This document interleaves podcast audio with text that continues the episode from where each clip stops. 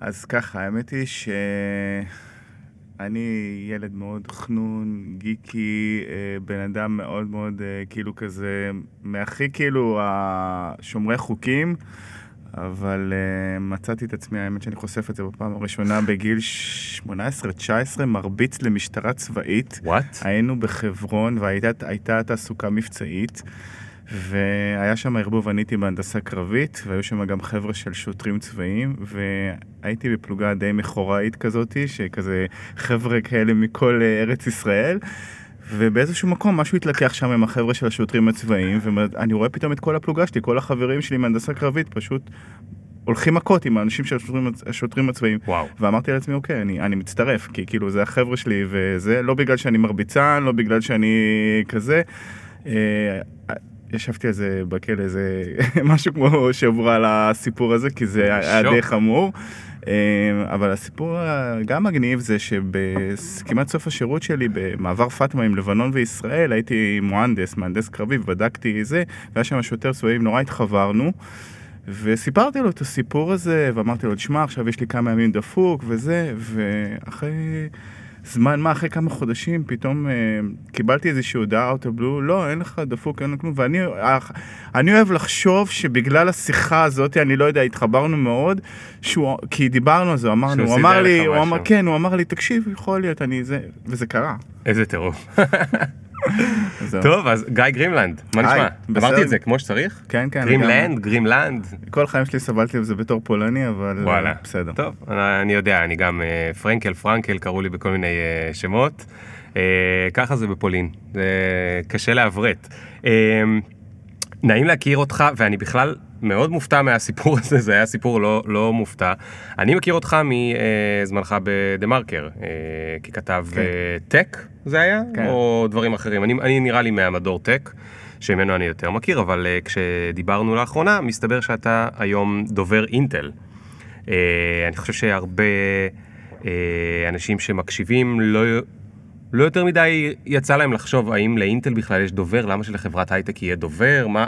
זאת אומרת, לך זה כל כך ברור מאליו, אבל אני חושב שהעניין הזה של הדוברות הוא לא כל כך מוכר, אז אני אשמח שנדבר גם uh, עליו, אבל גם נדבר על הנושא הזה של מעבר בין עיתונות uh, מסורתית לעיתונות דיגיטלית, שאתה בטח גם היית בתוכה, מעולה. Uh, וגם לתוך התפקיד החדש. ונתחיל כרגיל אחרי המוזיקה בעוד שנייה, סבבה? סבבה. אז מתחילים בעוד שנייה. Yeah. Yeah. Boom, boom, boom, boom. One time. Look. Ring the alarm. Hot ass nigga. Yeah. Big ass head so my dreams get bigger. Yeah. Make campaign songs so my flows get sicker. Yeah. Confidence bigger than a מה קורה גיא? בסדר גמור, האמת היא שאנשים אה, לא ממש אה, מבינים, אבל אז אני אתן סיפור מסגרת. אינטל זו הייתה חברה שלא הייתה צריכה כל כך לדבר עם החוץ. למה? כי הייתה... נקייה. אה, כן, היא הייתה נורא גם הנדסית כזאת, היא תמיד...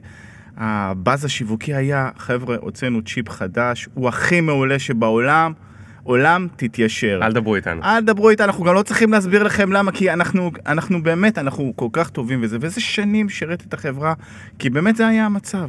ובאיזושהי נקודה העולם השתנה, מישהו הזיז את הגבינה לאינטל, לכולנו, בעצם מבחינה שיווקית ופיארית. זה לא שלא היה אנשי יחסי ציבור ודוברות עוד לפני כן, היה, אבל זה היה בשוליים, וזה כן. הפך להיות עכשיו שיח הרבה יותר אחר. אז התחלת לשאול למה אה, PR ודוברות וזה לאינטל? הנה, זה, זה אחת הסיבות העיקריות, כן. ואפשר להרחיב ולהעמיק כן. את זה. זו אותה גבינה, אגב, שזזה עוד פעם, מהעיתונות המסורתית לדיגיטלית, ומהדיגיטלית לזה, ולכן הם היו צריכים גם מישהו שהוא... זאת אומרת, אני חושב ש... אני מנחש שאם פעם דוברות הייתה יותר כמו, אני לא חייב להבין במה שאתם עושים, אני אקבל את מה שאתם אומרים ואני אהדק קצת את הטקסט, אז היום הם רוצים מישהו שהוא מבין בתחום. כדי ש... זאת אומרת, הם לקחו אותך כנראה כי אתה מבין בטק, ואתה מבין ב... ב... באסטרטגיה של העולם הזה, ואתה מבין ב... ב... נו, בחיילים על, ה... על, ה... על המגרש, ואתה. תדע יותר טוב איך... איך איפה להכניס את זה ובאיזה זווית להכניס את זה וכולי. אני חושב שאחד היתרונות שלי, אני לא אומר, אה, היה לי שיחות לפני שעזבתי את העיתונות עם חברים שלי שגם היו בעיתונות ועברו להיות אנשי יחסי ציבור ותקשורת וזה ודוברות. ובאמת לא, לא כל עיתונאי יכול להיות uh, לעשות את זה, לא כאילו איזשהו ברירת מחדל כזה, אם אתה עיתונאי אז אתה יכול להיות דובר. כן. מצד שני, אם אתה, uh, אם אתה דובר וכן עשית את המעבר הזה והיית עיתונאי, זה יכול להיות מאוד מאוד לשחק לטובתך. כן. ואני הצלחתי לעשות את זה, אני חושב שאחד הדברים, אני תמיד אמרתי, אני גיק, אני טכנולוג, אני קורא את הדברים האלה, uh, גם כתבתי על uh, ההייטק ואינטל uh, כשהייתי עוד בדה מרקר, אז אני מכיר את הנימים הטכנולוגיים ומה מרגש עיתונאים ברמה של מה זה סיפור ומה זה מעניין. כן. וזה החלק שלי לבוא לאינטל ולבוא להגיד להם, חבר'ה, אוקיי, ככה צריך לראות הסיפור. אני מבין מה אתם רוצים להגיד, אני מבין שהצ'יפ שלכם הוא כזה וכזה וכזה, אבל בואו נספר את זה בצורה אחרת, זה כבר כן. storytelling, אז זה היתרון שלי כן. ב...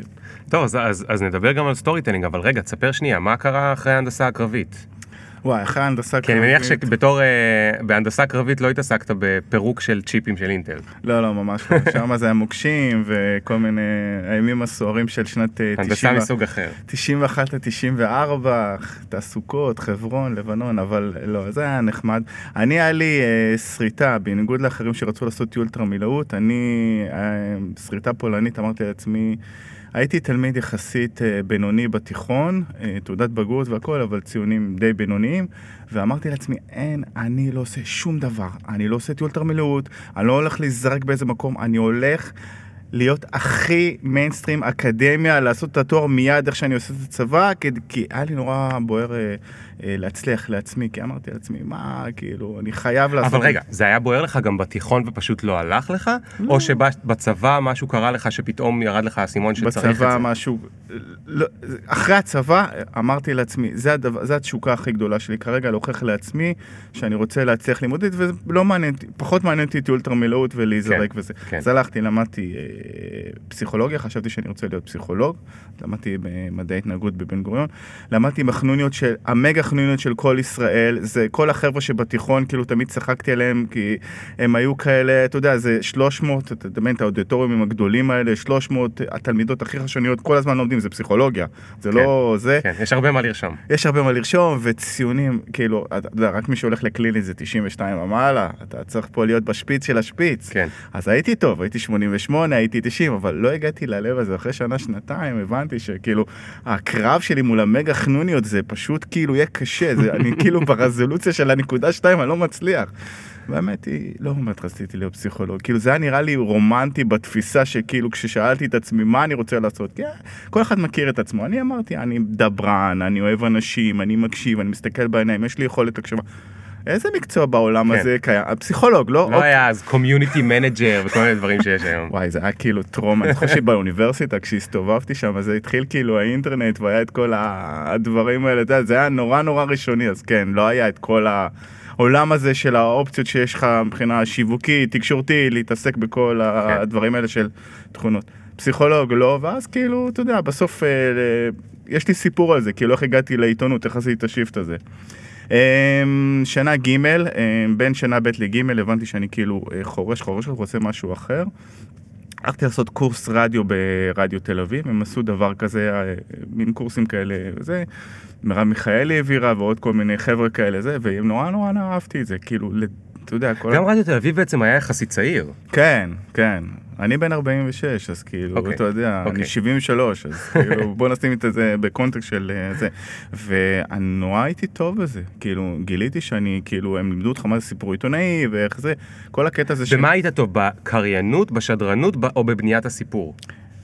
בלהבין, ב- בלהבין שאני יש לי, אני הפרעת קשב, ואני בן אדם של לעשות הרבה דברים ו multitasking, ואני לא יכול להיות במעבדה, זה לא העולם שלי, אני לא יכול להיות מדען חוקר. מעריץ את האנשים שעושים את זה, ועיתונות זה מקצוע עם הפרעת קשב.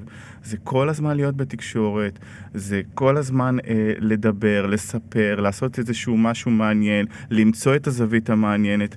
אני טוב בלמצוא זוויות, אה, אוקיי, אז סיפורים זה מה. שגילית בקורס שם, שאתה כן. ידעת איך- איך לתקוף את הסיפור. כן, וגיליתי אגב- שגם אני טוב בזה, זאת אומרת, אתה צריך כאילו, עזוב מעניין, אתה, מה זה קריירה של בן אדם? שכאילו בסדר, שיעניין אותך, ברור, אבל תרגיש בנעימים שלך, בואנה, אני, בסדר, אני חזק, כן. בקטע הזה. כן.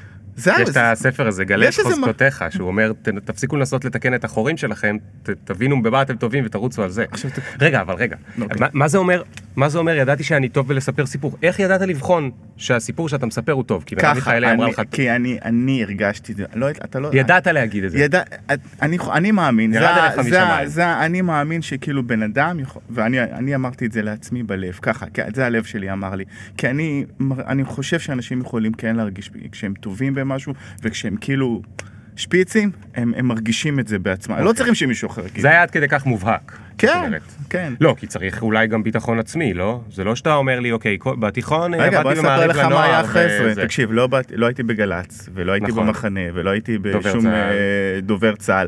אז איך אני, אוקיי, הגעתי שנה שלישית, עשיתי את הקורס, נדלקתי, אמרתי, אני טוב בזה.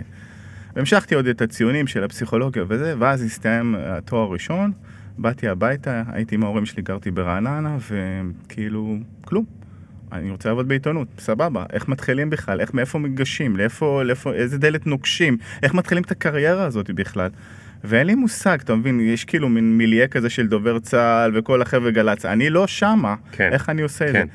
הקיצר, הלילות התהפכו, התחלתי כאילו להגיע למצב שאני פשוט ער בלילות, ישן בימים, כאילו, והבנתי שהמצב שלי לא מגולח, הבנתי שאני כאילו הולך להיות fucking mess, כאילו, אתה יודע, אתה מכיר את זה מתקופות כאלה שכאילו שום דבר לא הולך ואתה לא יודע מה לעשות, תכלס. כן, תקוע.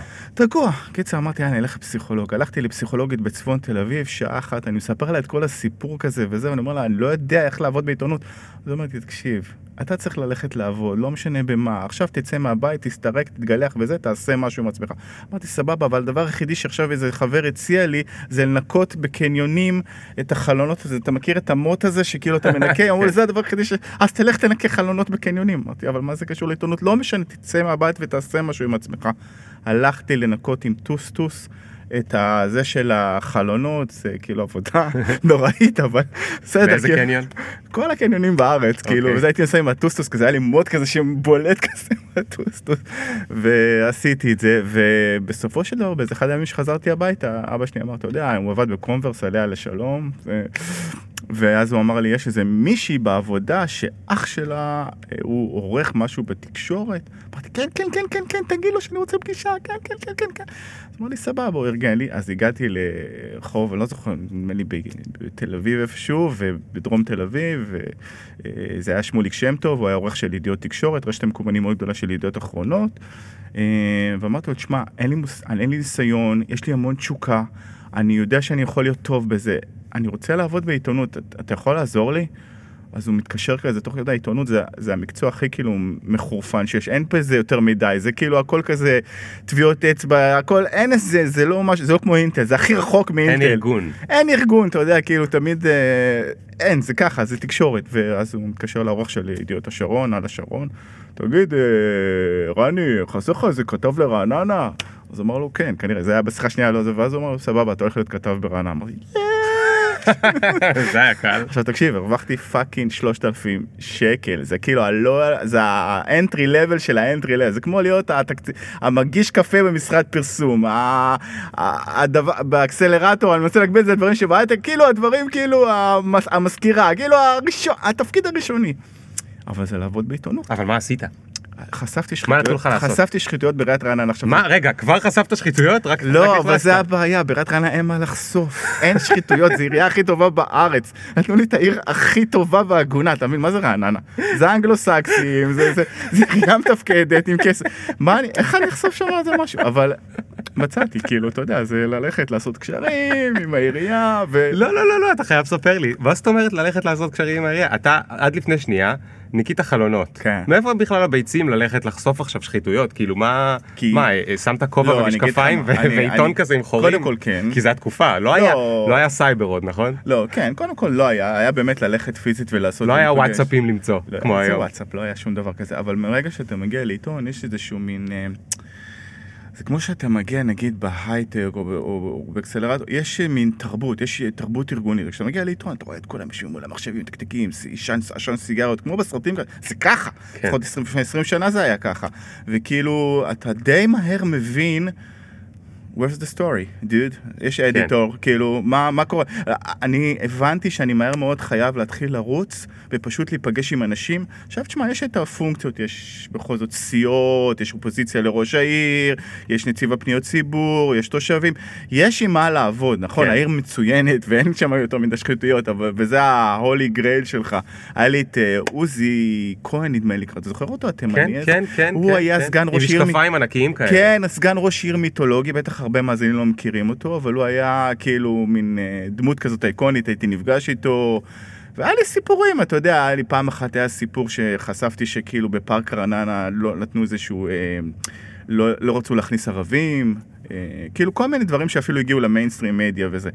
קיצר, ביליתי איזה משהו כמו שנה וחצי במקומון, היה בית ספר מעולה. אגב, זה, מה שהרגע תיארת, נו. זה, זה מדהים, זה כאילו אתה אומר, הרי בהרבה סוגי עבודות יש דרגות בכירות, דרגות סניוריטי, שכנראה גם בעיתון יש, אבל כאילו מי שהכי למטה, הוא לא יכול לעשות כל מיני דברים עד שהוא אה, יותר למעלה. פה אתה מתאר משהו שהוא מאוד קצת סטארט-אפי במובן של כמו ה- היזם שעכשיו מתחיל, זאת אומרת זה לא משנה שאתה הכי למטה בשרשרת, אתה צריך ללכת ו-to hustle ולהביא את הסיפור מלא לדעת כלום ועד שיש סיפור. כאילו אתה עושה משימה שלמה, זה לא שאתה רק צריך לבדוק עכשיו איזה משהו ואז אתה מביא למישהו ואומר עשיתי מחקר עכשיו אתה תמשיך והוא אומר טוב אני אה, מכיר מישהו אז אחר כך הוא ימשיך והבוס שלו הוא מכיר את עוזי כהן והוא ירים לו טלפון. אתה כאילו צריך ללכת באלף עד תף ו-to hustle, ממש ללכת למצוא את עצמך. אז עוד, אז עוד נקודה לגבי קריירה, כל אחד צריך להכיר את עצמו. אני זאב בודד, כאילו אני טוב עם אנשים, אני מתקשר עם אנשים, אני באמת כאילו, יש לי הרבה מאוד אנשים, יש לי, מכיר הרבה אנשים בסושיאל, אבל בסופו של דבר, איזה בן אדם אתה בתור אה, מקום עבודה שלך. את, ולי, עיתו- ועיתונות, זה עיתונות שזה זאב בודד. זה כאילו כל כתב, זה ככה, אתה תלך היום, גם היום, זה לא ישתנה אף פעם. בניו יורק טיימס ובדה מרקר, כל אחד בסופו של דבר, הוא... אין, אין אף אחד, ש... אין, אין מישהו שמפעיל אותך יותר מדי. כן. ברור שיש עורך ויש ישיבות אורחים, אבל בסופו של דבר אתה צריך לבוא עם הרעיון ובסוף גם ל... to deliver it, לעשות כן. איזושהי כתבה שלמה. וככה זה גם uh, מתחיל, כשהייתי... רגע, במקום. ועכשיו תספר לנו רגע כמו בסרטים, אז אתה בא עם הסיפור על אה, עיריית רעננה וזה, ואתה בא עם זה למי? לעורך? כן, אתה בא, יש ישיבת אורחים, אתה מציע את הסיפור, אומר לך סבבה, ואז אתה פשוט כותב את זה ומגיש את זה למשכתב, ונותן לך כל מיני הערות. אומרים לך סבבה, אבל זה טוב, לא שהוא אומר לכולם סבבה. לא, לא, יש, תשמע, בסופו של דבר, החבר'ה האלה הם נורא נורא הם מפוקסים ומקצועיים בלהבין what's a really good story for the press. אוקיי, for the אז מצב. אז יכול להיות מצב שבו אתה חושב שיש לך סיפור מצוין, כן. והעורך בא ואומר, אה, שטויות לא מעניין. נכון, אבל אח- אח- אחד ה... תראה, יש כל מיני סוגי עיתונאים, ואתה יודע מה בכלל בעולמות התקשורת, אולי שווה לפתח שנייה את הנקודה הזאת. אין איזושהי אה, פורמולה אחת, יכול להיות... גם העיתונאי הזה, אתה יודע שהוא קצת כמו מדען שנמצא, חוקר ואוסף bits ו bytes, וכאילו בסוף איזשהו תחקירן ולוקח לו המון שנה, זה בסדר, זה עיתונאי מסוג מסוים. מצ- יש, כל אחד יש את הדברים שעושים אותו מתקשר טוב. אני טוב בלהיות זאב בודד, לעבוד, אה, להביא את הסיפור לזה. יש כאלה שיש להם אה, דינמיקה אחרת, שהם טובים בדברים אחרים, באיסוף מידע, לא יודע מה זה, כן. כל אחד עם, ה... כן. עם הזה שלו. אוקיי, אז הוא אמר סבבה, ואז אתה צריך לכתוב ולהגיש לו? כן. ואז מישהו עורך לך את לכתוב כל ה- ולהגיש זה לוקח זמן, זה לוקח אה, שבועות, לבוא, לדבר, לאשר עם מקורות וזה. אה, כן. לאשר עם מקורות, אז אה, אתה צריך לא, למצוא כאילו- אזרחי רעננה שמכירים את, אה, את עוזי ולשאול עליהם. אה, כן, בסדר, אבל זה עבודה עיתונאית. כן. בקיצור, זה היה שנה וחצי. אחרי שנה וחצי החלטתי שדי עם מקומון ברעננה, על השרון, ועברתי לאינטרנט, זה בדיוק היה תחילת שנות האלפיים, התחילו כל המיזמי תוכן וסטארט-אפים וזה, אבל אה, התחלתי עם, אה, נדמה לי זה היה... היה אתר ספורט, הייתי בכתב ספורט, הייתי כתב כדורסל. וואלה, כן, כן, גם כן... אה, פתאום כתב כדורסל? כן, אה, אהבתי, אני אהבתי גם ספורט, וזה בסדר, כאילו, אתה, אתה לא צריך איזשהו... אתה, אתה צריך פשוט להיות אינטואיט, אתה צריך להכיר את זה, אתה צריך לאהוב את זה, ואתה צריך כאילו פשוט ל- לכתוב ולהביא את הסקופים. אה, אחרי זה גם... אבל איפה, איפה, ב- בשביל ערוץ ספורט שהוא באינטרנט כאילו? כן, אוקיי. פעם קראו לו ספורטלו, הוא היה אתר שהתחרה בוואן ובערוץ 5, כן. והייתי פשוט אה, עושה אוקיי, שם... אבל עכשיו זה באינטרנט? זה אז- כבר לא קיים. לא, אני היה. מתכוון, אתה מדבר עכשיו שזה היה עברתי, באינטרנט, כן. והיה היה מקום שבו ישבתם או שכל אחד עבד מהבית? לא, לא, אה, היינו חבורה שישבנו, ב... אז היה כסף, זה היה כאילו הדוט קום, אז כאילו ישבנו במשרדים יפים ברמת גן וכדומה. אה, אחרי זה עברתי לעוד אתר טכנולוגיה ומחשבים שקראו לו אה, דנט, אה, גם כן היה אה, הרבה מאוד סיפורים, ומשם התחלתי בעצם להיכנס יותר לעולם הטכנולוגי, מאוד מאוד אהבתי את זה בגלל שאני גיג, הרבה מאוד סיפורים טכנולוגיים על חברות וכדומה, ובעצם כל הקריירה המקצועית שלי, כולל בעצם עד היום, זה רק תקשורת ועיתונות. אז אחרי דנט נהייתי עורך בקבוצת אנשים מחשבים של אה, תכנים שהם אה, IT והייטק וכדומה, של ה Daily Maily, שזה די מוכר בתעשיית כן. ההייטק. כן. ואחרי זה עברתי לדה מרקר, הייתי שש שנים שם כתב ההייטק שם. תגיד, איך היה להיכנס לדה מרקר? שמע, זה חלום. אני זוכר שהלכתי לקואוצ'ינג לפני, אה, כאילו שאלתי את עצמי, כי היה בדיוק, אה, גם היה לי עוד אה, הצעות, חשבתי ללכת למעריב וזה, ובסופו של דבר אה, בחרתי את זה, וכאילו, אני מאוד מאוד שמח על זה, כאילו, זה היה פסגת החלומות שלי, להגיע לעיתון, הארץ וזה. לא חשבתי גם... אתה יודע, לפעמים יש אנשים שחושבים ש... אה, בסדר, זה קרש מקפצה די טוב. האמת, זה נכון. כמעט כל החברים שלי בעיתונות, היום כשתשאל אותם, נמצאים באיזשהו מקום, הרבה מהם יותר טוב אפילו מבחינת שכר ו- וקריירה. אחד, אחד איש הון סיכון, אחד אה, ענבל שעושה עכשיו את אה, כל מיני דברים עם אישה בהייטק. אה, הרבה מאוד, חלק עברו להיות יחסי ציבור ותקשורת, אבל... אז הם עברו בדה מרקר. אז אה, מדה מרקר וממקומות, אה, וממקומות דומים. אז כאילו, זה בסך הכל זה מקפצה די טובה, אבל אני לא חשבתי על זה כשהגעתי, שאני עושה את זה בשביל מקפצה.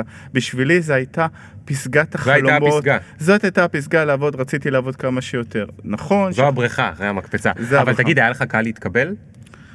אה, בוא נגיד ככה, היה לי את הניסיון, בגלל שהייתי באנשים מחשבים והם היו צריכים כתב הייטק, אז כאילו כן, זה היה איזה מאץ'. אני זוכר, הסיפור הראשון, השבוע הראשון, זה היה ליגה של הגדולים, אתה יודע, עיתונות, פרינט של עשרות אלפי קוראים שקוראים איתך, עד אז הייתי באינטרנט, וזה באמת גם, זה הרבה מאוד עיניים, זה כבר מערכת, יש ייעוץ משפטי, יש אורחים, מהמם. זה לא איזשהו מערכת קטנה, פה כל טעות שאתה עושה זה כאילו אתה... כן, אסור לעשות פדיחות. אז שבוע ראשון אני זוכר שהיה את הסיפור עם HP ואז המנכ"ל הקודם שלהם, אה, גיל רוזנפלד, היה גם איזושהי הסתבכות שם מול ההנהלה העולמית, היה שם איזה חשדות אה, לאיזשהו דברים לא כשרים.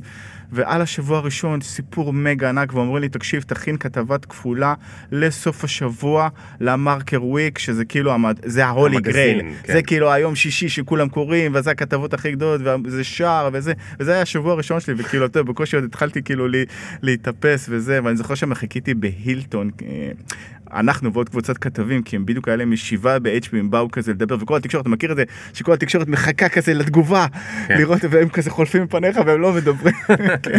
אני זוכר אז גם הייתי שם וזה אה, חוויה מצחיקה אז. מאיפה הוצאת את התוכן? אם הם לא דיברו איתך. כי ידעתי להיות עיתונאי וכאילו כן אה, הצלחתי להשיג את ה... בסדר, אבל אנחנו לא יודעים, אז תספר רגע איך כאילו, איך עושים את זה? איך בסוף אתה ממלא כפולה? אם, אין, אם הבן אדם לא יכול לדבר איתך, אז, אז מה אתה עושה? אתה מספר את כל מה שהיה עד עכשיו, או... כן, קודם כל, קודם כל זה באמת אה, חתיכות של כל מיני דברים שאתה בונה בתוך הכתבה. חלק מזה באמת מה קרה עד לנקודה הזאת, ואתה צריך לבוא ולהזכיר לקוראים, אוקיי, זה מה שהיה, זה כן, למי סיפור שפספס אולי למי גם. ש... זה, זה פספוס, זה סיפור המסגרת. דבר שני, יש הרבה מאוד מקורות שאתה יכול לעבוד איזה גם אם הם לא איזה, חלק מהם זה אוף דה רקורד ולרקע, וחלק מהם מדברים איתך בעילום שם, אתה לא, את, זה כלי מאוד מאוד חזק כדי להוציא את הסיפור החוצה. כן. לא כולם רוצים ו- להיות און רקורד. והיו פונים אליך או שאתה פונה אליהם? על ביק... תראה, עיתונאים, בעיקר הם הנודניקים שהם פונים. אף אחד כמעט חוץ מבמקומות החיוביים. אני היום בעולם של ה- השיווק, יחסי ציבור ותקשורת, ותכף בטח נדבר על זה, אבל כשאני בא וכשאיש יחסי ציבור ותקשורת בא לדבר, זה בדרך כלל הדברים היותר, היותר חיוביים שקורים כן. בחברה, כי בסדר, זה הגיוני, זה ככה זה. אבל uh, כשיש במקרים אחרים, כמו הסיפור הזה, אז בתור עיתונ... כל העיתונאים, מה פתאום, אתה זה שמציק, אתה זה, אתה יודע כמה פעמים היה לי בכלכליסט סיפור של איזה חברה שקרה משהו גדול איתה, היא נמכרה, אקזיט מטורף, ואני בשבע בבוקר מוצא את עצמי מתקשר, באמת, כאילו אמרתי לעצמי, קודם כל, להעיף את הילדים לבית ספר, אבל לא נעים לי כאילו להתקשר למשקיעי הון סיכון, חברים שלי, שכאילו, אתה יודע, נפגשתי איתם ולהגיד להם, אתה יודע, להציק להם בשבע, וזה כל- זאת תחושה כל כך מעצבנת, כי אתה יודע, כאילו, אני המעצבן הזה, עכשיו, אני יודע שהוא מתעצבן מזה, אבל אין לי ברירה, אני חייב להביא את המידע. מה אתה רוצה לשאול את המשקיעים? למה הם השקיעו, או למה הם לא השקיעו? תקשיב, אני, אני אחד, אני רצתי על כל ההייטק הישראלי, לא היה לי, אין לי את היכולת, יש לפעמים סיפורים שלא היו לי, אז כן. הייתי צריך להביא את הסיפור מאיזשהו מקום.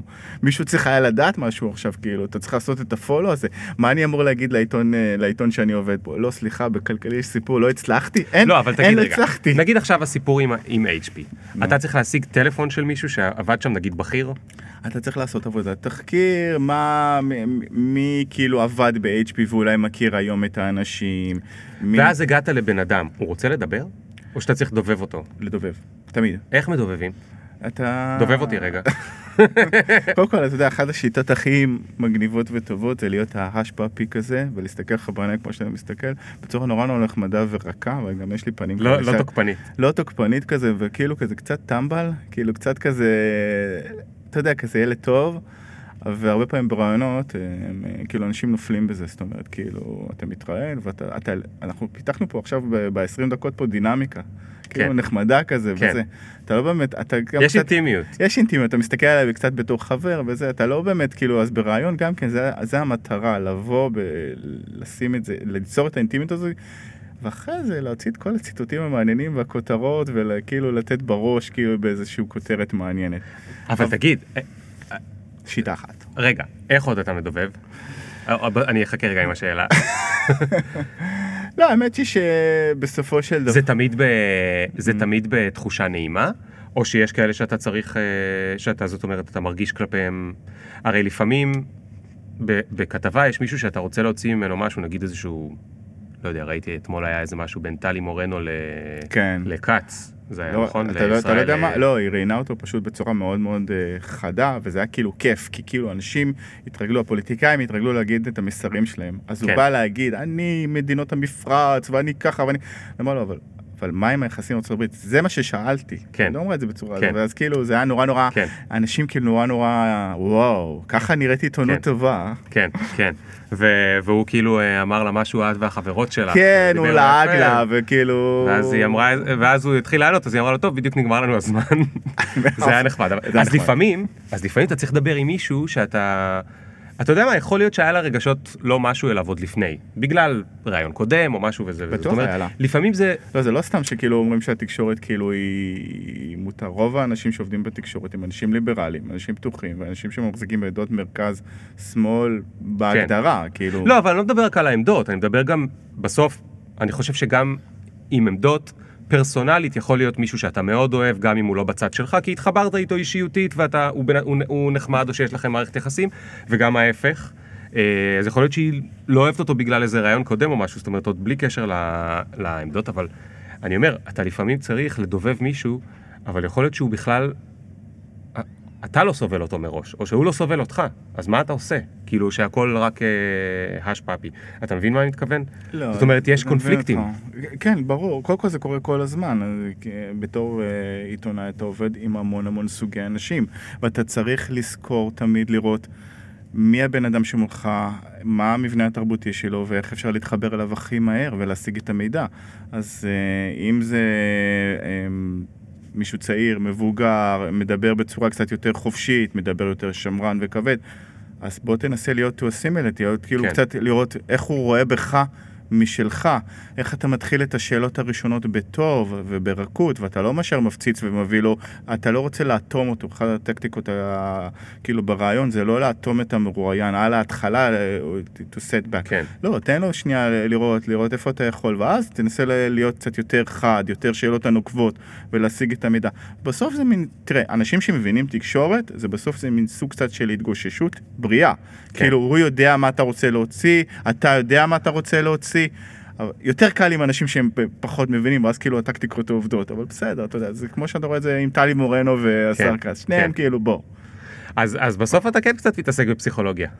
רק מזווית אחרת לגמרי. כן, נכון. היום לא, אגב, בתור... אה, אמ, ותגיד, אוקיי, אז עכשיו השאלה שרציתי לשאול, השאלה לא נעימה.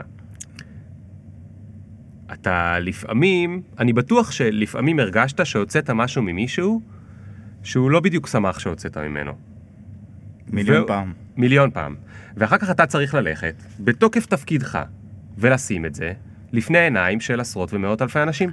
תקשיב, היה לי... איך, ה, איך הרגשות? איך הרגשת כלפי זה? אז אני אספר לך סיפור, בדיוק עכשיו בפייסבוק יש קבוצה אה, טובה של דה מרקר, קבוצה לכל ההייטקיסטים, אה, ורותי לוי העלתה שם איזושהי סוגיה, דילם, היא הכתבת ההייטק, עורכת ההייטק של דה מרקר, והיא העלתה שם איזושהי סוגיה מעניינת על כל הנושא הזה של איזה סיפורים אה, צריך לכתוב, והאם, כמה להיות ביקורתי וכדומה, כאילו בכל הדינמיקה הזאת של זה. וכאילו שיזמים מאוד מאוד קשה להם לקבל ביקורת בכתבות, מצד שני הם נורא נורא רוצים את האהבה של התקשורת. כן, אז הם רוצים ו... רק צד אחד. הם רוצים רק צד אחד, היא רוצה לתת את האמת, ויש ויכוח, יש אה, כאילו, יש אה, ריב. וכאילו, גם לי כשהייתי, באחד המקרים למשל, זה היה, אה, קיבלתי מידע שחברת סטארט-אפ מפטרת עובדים. ואני מתקשר לחברה, מנסה לברר את הפרטים, כאילו, זה מסוג הכתבות, גם רותי כתבה את זה, זה הכי לא כיף להתעסק בתור כתב. לא בא לך להתעסק עם הסחי הזה, עם השלילי הזה, כן. וזה, אבל אתה אין מה לעשות, אתה כאילו, אם לא, אתה חייב לכתוב, זה חלק מהמציאות של החיים שלנו, וגם רותי אמרה את זה יפה, האמת שזה טוב שכותבים גם על הדברים השליליים האלה, זה כאילו יוצר איזושהי מציאות שהיא הרבה יותר אמיתית, נכון. מאשר לראות תקשורת, אה, נדמה לי, אה, ברח לי השם שלו, היזם שהוא גם אחלה, שמכר למקדונלדס. אה, כן, עכשיו ב-300 ומשהו מיליון. נכון, אז כאילו, הוא גם כתב כאילו בצורה מאוד, הוא אמר שנמאס לו, נמאס לו, בריאיון לרותי, הוא אמר, נמאס לו לראות כל הזמן רק סיפורי הצלחה בתקשורת. נכון, נכון. והוא צודק האמת. אני זוכר בתור סטארט-אפיסט מתחיל, אני עדיין חושב שאני סטארט-אפיסט מתחיל, אבל בתור סטארט-אפיסט מתחיל לפני כמה שנים, אה, אני הייתי מכור בהתחלה לטק ראנץ'. וטק ראנץ' זה כאילו אלה גייסו ואלה גייסו ואלה גייסו עוד ואלה גייסו עוד ואלה גייסו עוד ואלה גייסו עוד ואלה גייסו עוד. אז מה יש להיות מכור לטק ראנץ'? זה די חוזר. כן, לא, כי... כי, כי לא, אני זוכר, אז הוא היה ההורים והתומים. הוא היה ההורים והתומים עד שבאמת זה כבר שיעמם. היה שם גם כתבות טכנולוגיות והסברים, והיה את התחרות, ואז הישראלים גם... אה, כל הסטארט-אפים אמרו, We want tech. אה, כן, בדיוק. אמ, ואז אתה מדבר עם ה... קודם כל אתה יושב במשרד, בגלל שהייתי מתחיל, אז לא הכרתי עוד הרבה יזמים אחרים. ולך לא כל כך הולך, ואתה אומר, בואנה, אני הדפוק היחידי. כולם הולך להם, מה זה טוב, אלה גייסו 2 מיליון, אלה גייסו 14 מיליון, אלה גייסו 300 מיליון, ואני בקושי הצלחתי לגייס את החצי מיליון הזה, ואף אחד לא מסתכל עליי יותר. איזה גרוע אני, וואי, אני ממש, אני לא במקצוע, כאילו, אני לא במקום הנכון. באמת חשבת את זה? כן. אני באמת, אני הגעתי, סיפרתי לך קודם רגע לפני זה, אני הגעתי לעולם הסטארט-אפים וזה, עם אפס חברים בזה, כמו שקצת אתה אמרת שלא היה לך חברים מדובר צה"ל, ככה אני הגעתי. ומדי פעם הייתי הולך לאיזה מיטאפ, וכולם הכירו את כולם, ואני הייתי כאילו צריך להתחיל לפתח את הנטוורק, ולא היה לי מושג, לא הבנתי בזה, לא הבנתי בזה כלום, וגם השותפים שלי לא היו מהעולם הזה, אמ, ודווקא אה, היה לנו נחמד, כאילו, אה, אה, גיגי לוי, טל בר נוח השקיעו בנו, זוהר גילון, היה יפה, אבל השקעה קטנה, כשהם היו עוד אנג'לים. אבל היינו קלולס. ואנחנו ישבנו שם במשרד והרגשנו שאנחנו אפסים, ושאין זה, כי כשאתה קורא עיתון, גם, בדה מרקר אז וזה, הרוב היה אלה גייסו, אלה הצליחו, היזמים בתמונה. תשים לב היום, היום אז אלף הבדלות היה כאילו גיוסים מאוד מגה, כאילו לא מגה, קטנים.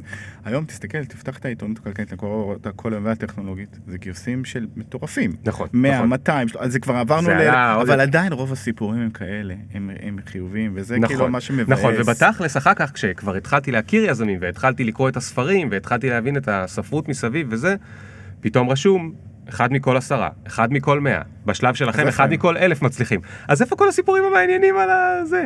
ואני זוכר שנורא התלהבתי שהתחיל ה-Fuckup Nights, החבר'ה שעושים את המפגשים של לספר על fuck-up, עכשיו זה כבר הפך לקצת פורנו כישלונות, זה נורא, נורא, אה, אה, כולם כבר מתים רק לשמוע את הכישלונות, אבל זה היה נורא כיף פתאום שאנשים מספרים, להם לא הלך ולהם לא הלך ולהם לא הלך, פתאום היה את הדוקומנטרי על אנרון וכל הסיפור שם שהם עבדו על כולם, ודוקומנטרי זה על הדוט קום, ודוקומנטרי על, על, על כל מיני דברים כאלה, ועדיין הבלנס הוא, הוא על הסיפורים הטובים ולא על הסיפורים הרעים, ואני לא יודע אם זה כי אין אומץ או כי אין עניין לציבור, יכול להיות שהציבור לא כזה מעניין אותו למה החברה נסגרה, למעט לא כשזה, כשזה מה שנקרא רכילות טובה, אדם נוימן. כשמדובר במישהו שהוא עף על עצמו, ויש לו את כל הסממנים שהם כאילו אנשים לא אוהבים גם ככה, אגוצנטרי, עף על עצמו יותר מדי, התחיל להיות... אה, איש עם חזון קצת מופרע, למרות שהסטיב ג'ובס לא אומרים את זה, אבל אתה יודע, מי אנחנו נעשה ווי זה וווי זה.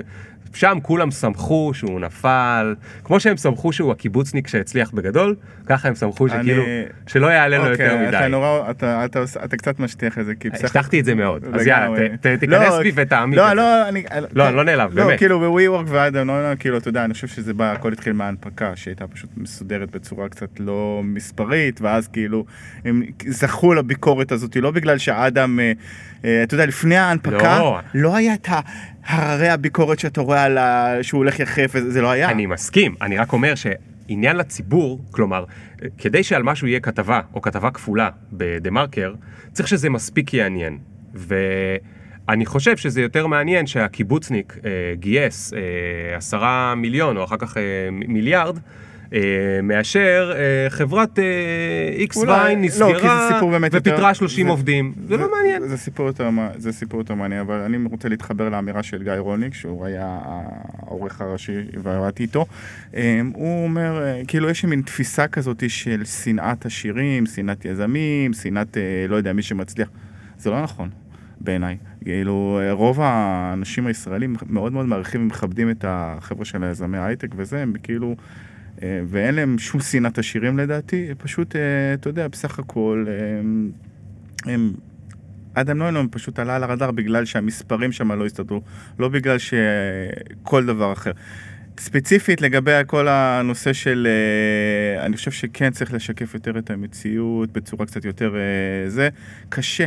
תחשוב, אני אכניס אותך בתור כתב לשעבר, אני מבין מה רותי וכל החברים שעוד עובדים בעיתונות, יש לי המון הערכה אליהם, כי זה לא קל, תחשוב, אתה נמצא בתעשייה שלמה, אנשים כמוך, בג'ולט, ביז... כל היזמים מכל הסת... אין להם שום עניין להגיד משהו שלילי, זה לא שבתור בני אדם יושבים בערב בבירה, הם ברור שידברו החבר שלהם על המשקיע הזה, ואז העסקה שלו הצליחה, ברור שלכולנו קורים, קורים דברים לא טובים, אבל אין להם עניין לדבר עם עיתונים, מה, אתה הולך וחושף על עצמך דברים שליליים? אז הם, הילד הקטן, כמה אנשים הבודדים בתעשיית ההייטק הזאת שצריכים לבוא ולהתחיל לחשוף את הסיפורים הפחות נעימים, הפחות מוצלחים. יש אלף יחצנים, יש הרבה מאוד אה, שיח כזה חיובי, ויש שם מלא גיוסים כי באמת זה קורה, זה לא, הם לא ממציאים את זה. אז כמה אנרגיה כבר נשאר לך בתור כתב להתעסק עם הסיפורים השליליים ולריב עם אנשים ו- ו- וכדומה. עכשיו אני, רק נסגור את המעגל של הסיפור, הסיפור הזה, שמה שאמרתי לך שכאילו, שאלת אותי אם התבאסתי כשכתבתי משהו. כן. קיצור, קיבלתי את המידע שחברה פיטרה, התקשרתי לחברה ואחד הסטארט-אפים והם אמרו לנו כן, אה, זה נכון, אה, אבל לא הודענו עוד לעובדים. אז אמרתי לעצמי בלב, הייתי צעיר והתנהגתי בצורה, היום אני חושב על זה, זה די מחורפן. פשוט אמרתי להם, אין מה לעשות, אני מצטער, זה סיפור עיתונאי ואני לא יכול לקחת אחריות על זה שאתם לא, עדיין לא סיפרתם לעובדים וזה, אני מפרסם את זה. ופרסמתי והעובדים למדו דרך הידיעה מהעיתון. שהם מפוטרים. וחשבתי לעצמי, איזה fucking asshole אני, כאילו אחרי זה אמרתי כאילו, נתתי לסיפור העיתונאי להוביל וזה, אז אתה שואל אותי, יש לי, כן. עוד, יש לי עוד סיפורים כאלה שאני מצטער עליהם, על דברים לא מדויקים שכתבתי.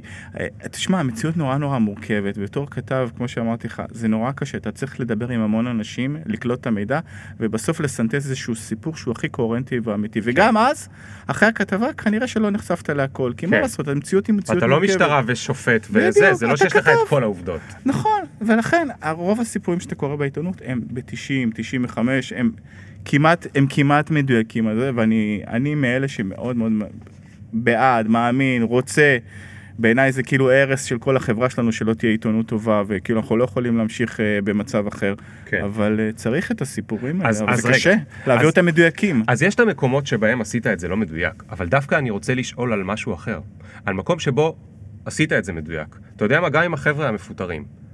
יש הרי, אתה צריך ל, אה, להחליט, או, ואתה יודע מה? כנראה בהייטק זה קצת יותר קל, אבל כתב פוליטי, או כתב מדיני, או מקומות שבהם זה עוד יותר, כאילו יש הרבה יותר קונפליקטים, פי עשרה קונפליקטים ביום, אז בסוף יש לך שתי מאזניים, יש לך את האמת, ובזה שאתה תפגע בבן אדם ספציפי, או במשפחה, או ב... אה, זה לא תפגע, תהרוג אותם, אבל תפגע להם ב, ברגשות. מה אוקיי? לבחור? אז מה לבחור, נכון? אה, מאוד ברור. סיביל סרבנט. ככה עיתונאים, ככה אני ראיתי את עצמי, ככה אני מאמין שאנשים שהם עיתונאים היום אה, רואים את עצמם. מי שבמקצוע הזה מתייחס קודם כל לסיפור, למציאות, לאמת, לשירות הציבור. בהייטק זה נשמע כאילו אולי קצת מגלומני, אתה יודע, מה משרת את הציבור שחברה אה, פיתחה? זה המציאות, זה המציאות בהייטק, אתה כותב, זה, זה, זה הסיפורים שיש, זה מה שהציבור, אתה לא יכול לצפות שכשיזם בא והוא יגיד, אני גייסתי 20 מיליון דולר, תכתוב עליי כמה זה, ת, כאילו, תכתוב על זה, כי זה news worthy, כי החברה גייסה זה, אז צריך לדבר, מה המוצר שלה, יכול להיות שזה ישפיע על הרבה מאוד אנשים. מצד שני, כשיש דברים אה, רעים ופחות טובים, אז גם את זה צריך לכתוב. כן. אז אין מה לעשות. אתה שואל אותי אם אני... אה, אה, אבל כשאתה הולך לישון בלילה עכשיו, אתה חושב על המקור הזה שציטטת לא אותו? על, לא חושב על המקור, אין, וגם טלי מורנו וגם כל כתב מדיני לא יכול לחשוב. צריך לחשוב על הציבור, על מה התפקיד שלי, זה התפקיד שלי בתור עיתונאי. אבל, אתה בסוף בן אדם, וגדלת במשפחה טובה. ברעננה, ואיך, איך, איך, כאילו בלי קשר לזה שגדלת במשפחה טובה ברעננה, לא, אני מתכוון, היית ילד טוב אמרת, אה, איך, אתה מצליח לא לחשוב אתה על צריך זה? לפתח את החוספסות והקשיחות, אתה לא יכול להיות במקצוע הזה אם אתה לא חושב על התפקיד שלך ורק על התפקיד שלך ואיך הוא משרת את הציבור. עיתונאי צריך להסתכל על הקוראים שלו ועל כל ציבור ההייטק או כל הציבור הכלכלי במקרה שכשעבדתי בעיתונות כלכלית וזהו, זה שלפעמים יכול לפגוע ולא נעים, אין מה לעשות, אתה כן. עושה את זה. כן. דבר. על אינטל? יאללה, על תפקיד איך... הדוברות? אה, עברתי צד, כן, דיברנו הרבה על עיתונות. עברת צד. זה, זה כמו, תגיד, זה כמו לעבור צד להיות ב... אה, במשרד הביטחון ואז ללכת לעבוד באלביט? וואו, איזה הגבלה. לא, כי אני אגיד לך מה. זה לא רק שאתה מומחה בהייטק ולכן לאינטל זה טוב שאתה תעבוד שם בהייטק, אוקיי. יש לך גם את כל הקשרים בתקשורת, נכון? בגלל זה הקבלתי את זה בכוונה למשהו פרובוקטיבי. כן. כי מי אוקיי. שעובד עכשיו באלביט, הוא יודע עם מי לסגור את המכרז הבא. כן, אבל האמת היא שלמען ההגינות וזאת, וזה, וטוב שככה, אה, כל מי שעובד היום בעיתונות הם אנשים שהם אה, מכירים אותי, אבל אה, בסופו של דבר אני לא יכול לעשות, אני יכול רק להציע סיפורים ויכול לעניין אותם וזה, וזה המנדט שלהם, אני מקבל הרבה לואים. אין לי קשרים עוטפים, זה, הידע שלי בא לזה שאני יכול להבין מה הם עוברים, כן. מה הסיפור בשבילם ומה הם כותבים. ובסופו של דבר זה, זה משחק דו-כיווני. הם פונים אליי כשהם צריכים משהו, ואני, אם מתאים לי אני משתף פעולה, ואם לא אז לא מתאים לי, אז אני לא משתף פעולה. ואותו דבר גם הם, אבל אה, זה בסדר, זה לא שאני כאילו בזכות הקשרים שאז, אז אני, עכשיו אני כן. מקבל איזשהו הנחת סלב. אין לי את הנחת אוקיי. סלב. אז כמה שנים, אה, כמה שנים היית בדה מרקר? הייתי שש. שש. ואז? ואז אה, היה נפתח המכרז לתפקיד אה, דובר אינטל, והלכתי והתמודדתי עם הרבה מאוד אנשים, היו, נאמר לי אחרי זה מה זה שמאוד... מכרז? נפתח תפקיד כאילו בחברה? כן, אוקיי. כן, לא מכרז כזה. זה לא מכרז, אה, זה כן, כאילו, אוקיי. מבט- כאילו, ו... ו- לא גילית על זה בעיתון. לא, לא, לא, לא, ו... אז איך שמעת על זה? אה, מישהו הדובר you? הקוד... לא, לא, הדובר הנוח... הקודם של אינטל אמר לי, תשמע, אני מכיר אותך בתור כתב, אתה אחלה, בוא תנסה לראות, יכול להיות שזה יתאים. כן. אה, העריך אותי, אז אה, משם זה פתח לי את הדלת. ומאות התמודדו, ובאמת אה, הרבה מאוד אנשים, כי זה משרד די חלומות, ולמזלי, אחרי רעיון, שניים, שלושה, ארבעה, חמישה, אה, התקבלתי. אה, די שקשקתי בהתחלה, כי אתה יודע, הם לקחו סיכון מאוד מאוד גדול. הם, לא, לא מאוד גדול, אבל הם לקחו סיכון. הם, הבחירה הקלאסית לאינטל היה לבוא ולהגיד, אוקיי, אנחנו צריכים איש יחסי ציבור שכבר עושה את זה 15 שנה, 10 שנים, משהו כזה, וזה מה שהוא יודע לעשות. עכשיו, מצד שני, הם לקחו את ה... אה, בסופו של דבר עיתונאי, אני לא הייתי איש יחסי ציבור כן. ודובר לפני כן. Hmm. ועדיין הם עשו את הבחירה כאילו הפחות אה, ברורה, הפחות אה, כן. טריוויאלית. ומצד שני, כמו שאמרתי בהתחלה, אתה יודע, לא כל עיתונאי יכול להיות אה, איש יחסי ציבור ודובר, ומצד שני, אם אתה כן דובר טוב והיית עיתונאי, זה יכול לתת לך הרבה מאוד נקודות זכות. ובמקרה שלי, זה, עשיתי את השיפט יחסית די מהר, די הבנתי אותו, למרות שבהתחלה היו לי קצת כמה פאולים, אני זוכר שעוד, יצר הכתיבה עוד בוער בי. ואני זוכר שעוד הייתי כותב הרבה, וגם היה לי עוד קשרים עם הארץ, אז היה לי שם איזשהו בלוג, וכתבתי שם, אני זוכר אחד הטורים הראשונים, עוד שנכנסתי לתפקיד של הדובר, על משהו על... אה, משהו בתחום של סחורות, כחול לבן, להעדיף תוצרת ישראלית וזה, וכתבתי די כאילו, בצורה, אתה יודע, בעיתונות, אין מה לעשות, אתה חייב לכתוב בוטה, אתה חייב להיות תכלס, אתה חייב להיות מעניין, אתה לא יכול להיות פרווה. וכאילו, אה, אתה יודע, אני, אה, זה, זה לא המקום שלי, אתה יודע, כאילו הייתי צריך כבר להבין באיזשהו מקום להיפרד מהעולם הזה של הכתיבה, אני גם, זה לא שאני... רגע, אבל איך זה, למה זה הייתה בעיה שכתבת את זה? כי כאילו, אתה יודע, אינטל עובדת אה, עם אה, גורמי ממשל ומקבלת הטבות. כי אינטל ו... זה לא כחול לבן, כאילו. וכאילו, וגם היא לא כחול לבן, וכאילו יש מקום כאילו שהייתי צריך לבוא ולהגיד לעצמי, בואנה, אתה כבר לא הבן אדם שהיית. כן. וכאילו, אמ, אני, אני, אני במקום אחר, אני גם הרבה פעמים, נגיד פוליטיקה, לא מתבטא. כאילו, אני, ברור שיש לי דעה כמו כולם, אפילו ברשתות, אבל אה, אתה יודע, אני דובר אינטל, ואינטל, אה, אתה יודע, זה, אני בעצם הפכתי להיות הפנים של אינטל. כן. מהתפקיד שלי. אז אני כאילו, אינטל זה לא כמו סטארט-אפ, זה חברה של 13,000 עובדים. אה, מאוד אתה מדבר על אינטל ישראל. כן, אינטל כן. ישראל, אינטל העולמית זה 100,000 עובדים. כן. אז אה, כאילו, אני לא יכול לבוא, אתה יודע, כאילו... אה, פעם היה את ההפגנות הגדולות של המחאה החברתית, וכתבתי פוסט על זה שצריך ללכת וזה, כי אני מאוד מאוד חברתי ומאוד מאוד מאמין בזה. אז ראיתי אחרי זה בקבוצה של צדק חברתי, הייתה קבוצה כזאת שכאילו מאוד גדולה, ותראו, דובר אינטל כותב, בואו תצטרפו להפגנה. אה, כאילו, ישר, מה- ישר. ישר כאילו, אז אתה יודע, אז כאילו אמרתי, "וואו, אני צריך להיזהר באמת, כאילו. זה כמו שיאיר נתניהו ב- בטוויטר, הוא כזה מוצא לייק אחד שרביב דרוקר עשה לאיזה מישהו כן. שהוא נחשב שמאלני קיצוני, זהו, הוא מראה את הלייק הזה, וזה הוכיח שכאילו, ההוא גם, אה, איזה קטעים, אנשים מחפשים את זה, אה? אנשים מחפשים את זה, כן. אז אה, בוא'נה, זה, זה, האמת, האמת שזה עניין מעניין. זה, זה אומר שבתפקיד כשהיית עיתונאי, זה בטוח נכנס לך לחיים. תראה, לא, לא דיברנו מילה על החיים הפרטיים שלך. ואגב, בדרך כלל קורה באופן טבעי איכשהו, וזה, מתי אה, בתוך כל זה, אה, אה, אתה יודע, היו לך אה, אה, אה, אשתך, ילדים, לא יודע, מה, מה ש... אין בעיה, אפשר זה. להגיד, מה, ברור. לא, אבל, אבל כאילו, אתה יודע, בדרך כלל עיתונאים, אה, אה, זה לא כל כך קריירה פשוטה. אה, אה, כי, עוד פעם, יכול להיות שמפילים עליך כפולה עכשיו וזה, או שמשהו קרה, אני לא יודע אם זה ככה בהייטק, אותו סיפור. אבל יש, יש, אה, יכולה להיות מעורבות בין החיים האישיים לחיים הלא אישיים. וכשאתה עובר עכשיו לעבוד כאילו בהייטק, כאילו אתה אמור, כאילו התנאים שלך אמורים להשתפר. אתה מבין מה אני מתכוון? בכל מיני מבונים. אה, לא. לא בטוח, לא בטוח. אתמול, אה, בדיוק אתמול אירחנו את אה, נעמה ריבה מהארץ לסיור במרכז פיתוח שלנו, וזה, היא כותבת על בניינים ואדריכלות וזה, והיא כאילו, היא אמרה, בדיוק דיברה על זה, על למה היא עוד עיתונאית. אז היא אמרה, תשמע, זה מקצוע עם גמישות מטורפת. עכשיו, אין מה לעשות, בהייטק אין לך גמישות מטורפת, נכון? שיש הרבה מקומות, גם באינטרנט זה ככה, שאתה לא מסתכלים על הזמן שלך, מסתכלים על הביצועים שלך, מבחינתם כאילו זה פחות אה, קריטי.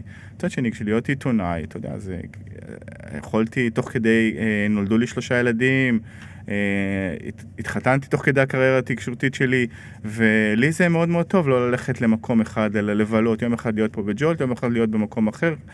מה שיפה בעיתונות זה שאתה לא יודע איך היום שלך נראה. מי שאוהב את הקטע הזה, מי שאוהב לדעת איך היום שלך נראה, אמרת משהו יפה, זה זה יפה לאנשים ספציפיים. זה מה שאני אהבתי, זה, כן. מה, זה הכי כיף, אתה, אתה לא יודע, איך- אני, נפתח לי היום ולא ידעתי איך הוא, איך, לאן הוא יתגלגל. כן.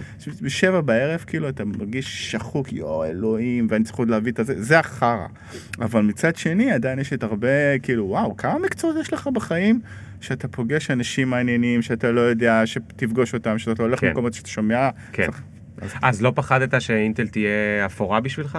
לא, לא פחדתי, כי א', גם לא כל כך הכרתי מה שיהיה, ובסופו של דבר מה שגיליתי, שיש הרבה מאוד אנשים חכמים בהייטק, אז זה כיף, ואני אוהב טכנולוגיה, אז זה כיף, אז כאילו, כל מה שנשאר לי לדברר זה את הכיף הזה שגם ככה אני כאילו, זה, אז כאילו, לבוא לבן אדם שאוהב שוקולדים, ולהגיד לו, תלך תעבוד בקונדיטוריה, וכאילו תתחיל למכור, וכאילו, זה כיף, מה, כן. מה יכול להיות רע? אני אוהב סיפורים טכנולוגיים, אז כל מה שהייתי צריך לעשות עכשיו זה לראות איך אני, במקום כותב הזה, איך אני מציע את זה. זה לא קל, כי כשאתה בתפקיד של קונה ומוכר, עכשיו אתה בתפקיד של, אתה יודע, to pitch, to pitch to the VC, to pitch the story, זה, לא משנה, זה, זה, אתה עדיין בעמדה של הטאץ שצריך כן, את הזה, כן. זה אחרת.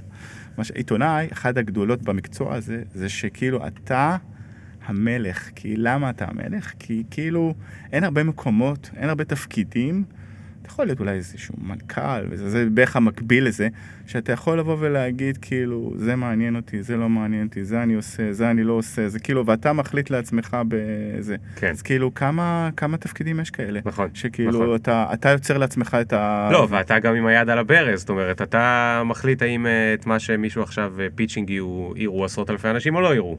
נכון, אה, אבל אתה יכול גם לבחור במה מעניין אותך ומה כן, זה, ולא כולם צריכים לדעת שבחרת את הסיפור הזה כי זה מעניין אותך כן, ולא... נכון. זה. אז זה כיף. אז תגיד, איך, איך, קודם כל, מה ההבדל בין דובר לעיתונאי? אז חוץ מהעניין של שדובר צריך למכור סיפורים ולא אה, אה, לקנות אותם, אה, איך נראה היום שלך בתור אני דובר? אגיד לך, אז האמת קודם כל, בוא נתחיל שנייה מהמילה דובר, כי כאילו בשבועות ובחודשים האחרונים אני מתחבט איתה די עם עצמי, וגם קצת שיתפתי כמה אנשים. אני חושב שאנחנו, המקצוע הזה עובר שינוי די גדול. אה, כל הנושא הזה של אה, דוברות, דובר אינטל, בוא, מה, מי משתמש בזה בדור ה-Z וה-Y במילה הזו? זה כאילו מילה שהיא נשארה מלפני 20, נכון. 30, 40 שנה, ואני לא מתעסק היום בעיקר בתקשורת אה, קלאסית, מדיה, אני מתעסק בעוד תחומים. אני אה, היום... כל הסיפור של ה-storytelling, של ארגונים, של מקומות עבודה, של אה, זה to pitch the story, ללכת למדיה המסורתית זה סבבה. בוא אני אגיד ככה, אם עכשיו ערוץ 2 ביום פן שישי אומרים לי, תקשיב, אנחנו רוצים לעשות כתבה על אינטל, זה אין, זה ה-holy grail, זה לוקח, זה מאות אלפים. לא יעזור כמה פודקאסטים ולא יעזור כמה יוטיוברים, לא יעזור כל העולם החדש הזה. כתבה בשבעה ימים או בערוץ 2 ביום שישי, זה הלוקח. כן. בסדר? או בניו יורק טיימס, אני. נגביל את זה, זה. זה. אז, אז, אז עושים את זה. ומצד שני יש עוד, יש עוד הרבה עיתונות ועוד היא קיימת למרות שהיא נחלשת. ומצד שני המקצוע הזה פתאום עכשיו אתה צריך אה, לעשות עוד דברים אחרים. הרבה מאוד דיגיטל, הרבה מאוד social, הרבה מאוד דברים שיווקיים, הרבה מאוד תוכן שיווקי, הרבה מאוד אה, דבר, meetups. היום כשאתה פוגש את הקהלים שלך, המדיה המסורתית זה רק מקום אחד, יש עוד הרבה מאוד נקודות ממשק. בפאבליק, אפילו ב-direct encounters, במיטאפס, בכנסים, בפלטפורמות השונות, יש תמיד את הפלטפורמה של... רגע, אתה, אבל, אבל אתה אומר כל הזמן איפה, אבל מה אתה עושה שם בכל המקומות האלה? נגיע לזה. מה התפקיד שלך? אין בעיה, נגיע לזה. שנייה, אני רק כל אומר פשוט שיש את המעגל הזה של ה-earned, paid וזה, וכל הדברים הערוצים האלה של, ה, של, ה, של, ה, של התקשורת, זה פשוט הרבה. אז הדבר... אז זאת אומרת, דוברות זה לא שם טוב, כי הוא כולל רק 10-20% מהסיפור. בדיוק. וכאילו גם אנשים לא, אנשים לא, הרבה גם חברים שלי, יצא לי גם לדבר על זה בדיוק קצת עם כמה ידידות מ... מ הם גם מרגישות את זה, הם כבר לא מתעסקות רק עם מדיה עיתונאות אה, מסורתית, הן גם עושות עוד דברים. כן. אז במובן הזה, המקצוע, אה, השם לא ממש אה, מדויק. עכשיו, מה אני עושה ביום יום? האמת היא שזה די כיף, כי זה קצת מקביל לעיתונות, כי הוא גם נראה כאילו כזה פחות ברור כל יום. יש משימות, יש דברים שאני יודע לעשות, אבל אם עכשיו יש לך, במקום פעם הדובר היה הולך ואומר, אוקיי, אני מכין הודעה לעיתונות, אני שולח אותה לדה מרקר, ואני מקווה שהיא תיכנס, ויאללה, אני יוצא לסוף שבוע, חגגתי, קיבלתי כתבה. אז היום אתה יכול להיות שאתה תעבוד על איזושהי הודעה לעיתונות, ושעה אחרי זה אתה תיכנס לדיון, אוקיי, איך עושים את הפרויקט הדיגיטלי הבא שמציג את אינטל מבחינה טכנולוגית בתחומים שאנחנו רוצים להתמצב, AI, דאטה, compute, כל מיני דברים שהם מעבר ל-PC הקלאסי, ויכול להיות שאחרי זה אתה תיכנס לשיחה עם המנכ"ל ות, ותדבר על הכנס בכלכליסט ואיך איך להופיע שם, כן. ואיך לעשות storytelling נכון, ו... אוקיי, אז זה marketing ו-content ו-communication, הרבה מעבר רק ל-PR. לגמרי, וזה כאילו השתנה, המקצוע השתנה. אני לא ידעתי שאתה עושה את כל אלה, כלומר, י- יכולתי לחשוב שיש אנשים אחרים שעושים את זה ואתה עושה רק את ה-PR. לא, יש, אני, אני רק אחד שעושה בעיקר הרבה את, ה, את ה-PR, אבל בעצם לתכלל את כל המוניטין, זה עליי. כן. בסופו של דבר, יש Mm. אנשים שאצלנו, יש לנו אה, מישהי שמנהלת employer brand, ויש מישהו שהוא מנהל דיגיטל, אבל אתה עובד בצוות, אתה עובד בקבוצה, זה לא שכל אחד בסיילו כאילו אומר, אוקיי, אני עושה את זה, היום, הכל... לא, אבל, אבל מי דואג שהמסרים הם קונסיסטנטיים? אני. אוקיי. זאת אומרת, אתה יודע מה מהו המותג ומה הם ערכי כן. המותג ומה ה- אנחנו רוצים שאנשים יחשבו על אינטל ו- נכון. וידעו שקורה באינטל. ועכשיו גם כשעושים את זה בדיגיטל ובעיתונות ובכל מקום אתה צריך לדאוג שזה מיושר ו- ו- ומה שהיה אתמול דומה למה שיהיה מחר כדי שיהיה סיפור אה, נמשך. כן, למרות שזה לא משימה רק שלי, זו משימה של עוד אנשים בארגון, אבל כן, בגדול כן, אה, לראות, וכמו שאמרנו, שבגלל שהמקצוע משתנה, אז באמת, כאילו, כל פלטפורמה יש גם את השפה התקשורתית שלה, הגרפית שלה, הנראות שלה, הדרך שאתה מדבר. כשאתה כותב הודעה לעיתונות ואתה רוצה להגיע לרעיון, זה לא הדרך לבוא ולדבר בסושיאל, זה לא הדרך לבוא לדבר בלינקדאין, היא לא כן. דומה לפייס, היא לא דומה לאינסטה, כן. היא לא דומה למיטאפ. אז כל דבר כזה צריך לראות, כאילו, איך עושים את זה נכון. ומה שם הכי קשה לך? ב- בכל הערבוב הזה? האמת ששום דבר לא קשה לי, אני מת על סושיאל, יש לי 5,000 חברים כמעט בפייס, יש לי 10,000, כמעט 11,000 בלינקדין, אני מדי משלב די מוקדם, אה, היה לי בלוג עוד מלפני הרבה שנים, עכשיו מה, יכול... בדה מרקר קפה? אה, לא, לא. בוורדפרס, במשהו אחר. יכולת, אני, חול, אני עוד חושב על זה, אני לא, לא בטוח, אולי אני עוד ארים עכשיו בפודקאסט אישי. אז כאילו כל הח- העולם הדיגיטלי די כאילו סבבה לי. זה לא שאני כן. באתי מה-PR והעיתונות, אמרתי, או, מה אני עושה? ותגיד, עכשיו שאתה בפייסבוק ובלינקדאין וזה, אז זה גיא או שזה אבל אני לא אינטל? באינסטה, למשל. לא נורא. לא, כאילו, לא, יש, יש קטע, אני בכוונה מזכיר את זה, כי כאילו, אני מכיר במגבלות של עצמי. אני גיא, גבר, אשכנזי, לבן, נשוי פלוס שלוש שגר בראש העין, בן 46. אני צורך תרבות מסוימת, אני רואה סרטי אינדי, אני רואה סדרות בריטיות, אני רואה דברים מאוד מאוד מסוימים. אני לא באינסטה כי אני, אני לא מסוגל להביא את הטלפון ולצלם את עצמי כל הזמן, או זה, כי זה לא אני, אני איש של מילים ואני איש של תוכן וזה, אבל אני מכיר בזה. כן. שהיום הדור, הדורות שהם הם אחרים, והשפה התקשורתית אחרת. אז אני לא יכול להיות, אני צריך, יש לנו הרבה קהלי יד גם באינטרנט. רגע, רגע, רגע, תגיד משהו. אז כאילו, לא, זה נקוד- חשוב, העלית זה חשוב, נקודה- אני, אני מכיר העלית בזה, נקודה מעניינת. אבל מישהו צריך לתקשר שם, כאילו. זה לא אני. העלית נקודה מעניינת, בגלל שאתה אה, אה, היית פה לפני האינטרנט, כן. אה. אל תדאג, גם אני הייתי פה לפני האינטרנט, אבל אני אציג אותך כאילו זה שהיה פה. לפני האינטרנט. מה, זה... איך נראה, נראה יחסית. צעיר, לא? נראה מאוד צעיר, אבל גילית, גילית. אוקיי, גיליתי, גיליתי. אז לא, אני אומר את זה בכוונה. זאת אומרת, היית לפני, ואז ראית את הוואן ווואלה ואלה נולדים, ואז ראית את אה. AOL, נכון, ואז ראית את אה, פייסבוק נולד, ואת טוויטר נולד, ואז ראית את אה, כן. אה, אינסטגרם, אתה אומר, האמת שעכשיו פחות שאתה התחברתי, מציג את אבל- זה ככה, זה די רומן, מעניין. לא, אה, אז- אז- מדהים. אז הנה, אז- נחמד לחשוב על זה. לכן אתה יכול לענות לי על השאלה הזאת, זאת אומרת, עם הזמן ראית עוד מדיות נולדות, וכל פעם היית צריך, אה, אה, כמו כזה בלש גשש, להחליט, אני נכנס לזה, אני לא נכנס, לינקדאין, נכנס לזה, לא נכנס לזה, כמה אני נכנס לזה, אני נכנס לזה פולין, אני נכנס לזה בתור מקשיב, או שאני נכנס לזה בתור יוצר, כי אני מאוד מזדהה בתור מישהו שכותב, ואתה גם מישהו ש... אתה מישהו שאתה אומר שאתה אוהב לכתוב, אה, אתה כל פלטפורמה חדשה כזאת שקורית, אתה צריך לקחת החלטה, האם אני נכנס גם לשם בתור כותב, או שיש לי כבר מספיק, או שאני עסוק מדי, או שטה טה טה טה טה, ואז אתה עושה את ההחלטות שלך. אוקיי.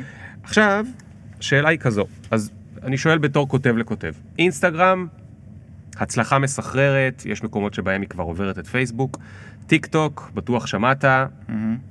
הזיה והצלחה מסחררת, בקרוב כבר יותר מאינסטגרם, הזיה, לא. הזיה, לא יודע אם לא. ראית את הילדים שלך בטיק טוק, אבל אני עשיתי סשן עם אה, אחיינית שלי אה, אה, בטיק טוק לפני, זה פעם ראשונה, כאילו ראיתי אותה בטיק טוק? שלוש דקות, לא, לא, היא, היא רק, היא הסתכלה, flipping. ראיתי אותה flipping בטיק טוק שלוש דקות, זה היה כמו לראות אה, אה, מראה שחורה, זה רק אומר כמה אני זקן. הבנתי. כאילו, אינסטגרם? זה הרי פיד מהיר. אוקיי, אז היא זה ממש מרפרפת. מאוד מאוד מהיר, ותוך כדי כולם נורא יצירתיים, כל הילדים שמאחורה. זאת אומרת, הכמות יצירתיות ש- שהיא user generated, user אוקיי. generated content שיש שם, היא מטורפת. אני חושב שכתיבה, יש בה משהו קצת, יש בה איזשהו threshold. אה, אתה, אתה, כדי לכתוב משהו מעניין, יש איזשהו threshold שעד אז, עד אליו זה כאילו לא מעניין אף אחד, ומעליו זה כאילו קצת מעניין, יותר מעניין וממש מעניין, אבל יש איזשהו קו שהוא איזשהו מינימום שמתחתיו אנשים לא ירגישו בכ- בנוח בכלל אה, לכתוב. סלפי זה סיפור אחר שגם עליו אפשר לדבר אם יש לו threshold או, או לא, או לצלם דברים, אבל לצלם דברים ברחוב זה כבר הרבה יותר פשוט, כל אחד יכול לצלם דברים ברחוב. טיק טוק זה מקום אחר, אז מה, ועכשיו, הנה יכול- השאלה. אוקיי. האם אתה חושב, בגלל ההצלחה של אינסטגרם וההצלחה של טיק טוק, שלאט לאט הכותבים, אלה שאוהבים את המילה, אה, ילכו וידעכו? אנחנו לא רואים פלטפורמה חדשה כמו פייסבוק או טוויטר, ששם הכתיבה היא הדבר החזק. ש- שאלה, מה זה מעניינת? כאילו, אני מאמין שבסופו של דבר רוב האנשים, אני רוצה לקוות הצעירים, אבל אתה יודע מה, תן לי דעתך גם כן, הם אוהבים storytelling טוב, בש... גם עדיין.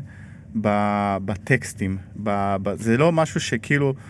זה שאלה, אני לא, אני לא יודע להגיד, יכול להיות שאנחנו, אין לי ספק שאנחנו צועדים לעבר עידן של שפה תקשורתית חדשה, של user generated content ברמות flipping, ברמות מאוד מאוד חזקות, ומישהו צריך לתת, את ה, לתת בראש ולדבר את זה ולספר את זה, זה לא יהיה כנראה גיא גרימלנד, כי אני בן 46 ואני לא מתחבר לדברים האלה, ואין מה לעשות, אתה צריך להכיר בזה, אבל אם אתה איש תקשורת טוב, אתה צריך לראות מה עדיין הקהלים, שגם אם אתה לא יכול, מי כן יכול, ואנחנו, אצלנו באינטל זה מטופל. עכשיו, אתה, אבל עדיין יש לי את המחשבה שכאילו אנשים כן מתעניינים בסיפורים, זה לא רק ה... זה שפייסבוק ברור שהוא לבני 30 ו-40 בעיקר וזה, עדיין הם בסופו של דבר כן רוצים לשמוע סיפור טוב, גם אם אתה בן 20 וזה פלחתה של טקסט, והכתבות הגדולות עדיין שהן מעניינות.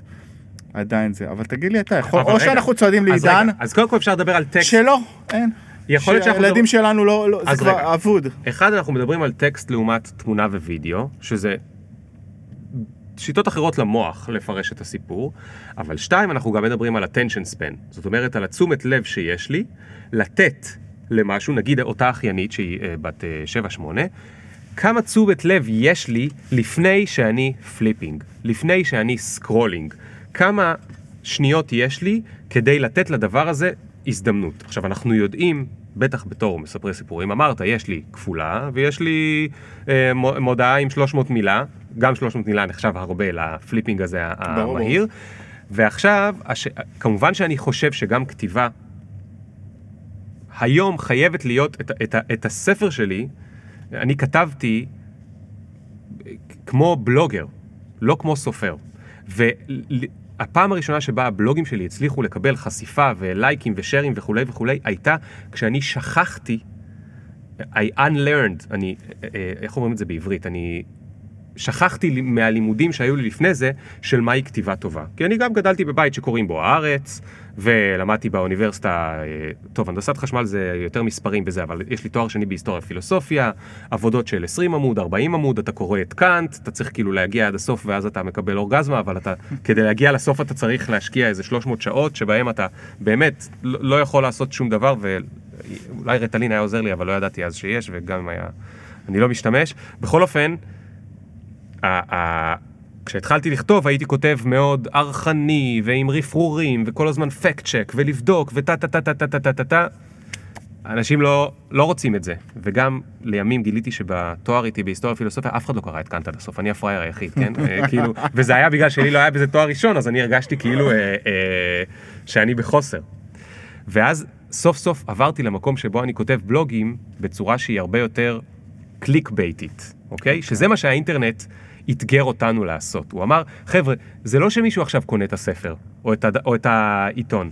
מישהו אה, אה, לוחץ על הבלוג, לא אהב את זה תוך 10 שניות, 20 שניות או 10 דקות כל, כל תקופה והזה שלה, הוא עובר לבא בתור, יש לו עוד קליק אחד ליד. נגמר הסיפור, אם אתם רוצים לדעת לספר, אתם צריכים לדעת תראו את זה. BuzzFeed. עכשיו, אני חושב שהסופר הכי טוב בעולם הוא לא קאנט. הסופר הכי טוב בעולם ידע כבר לספר את זה ככה.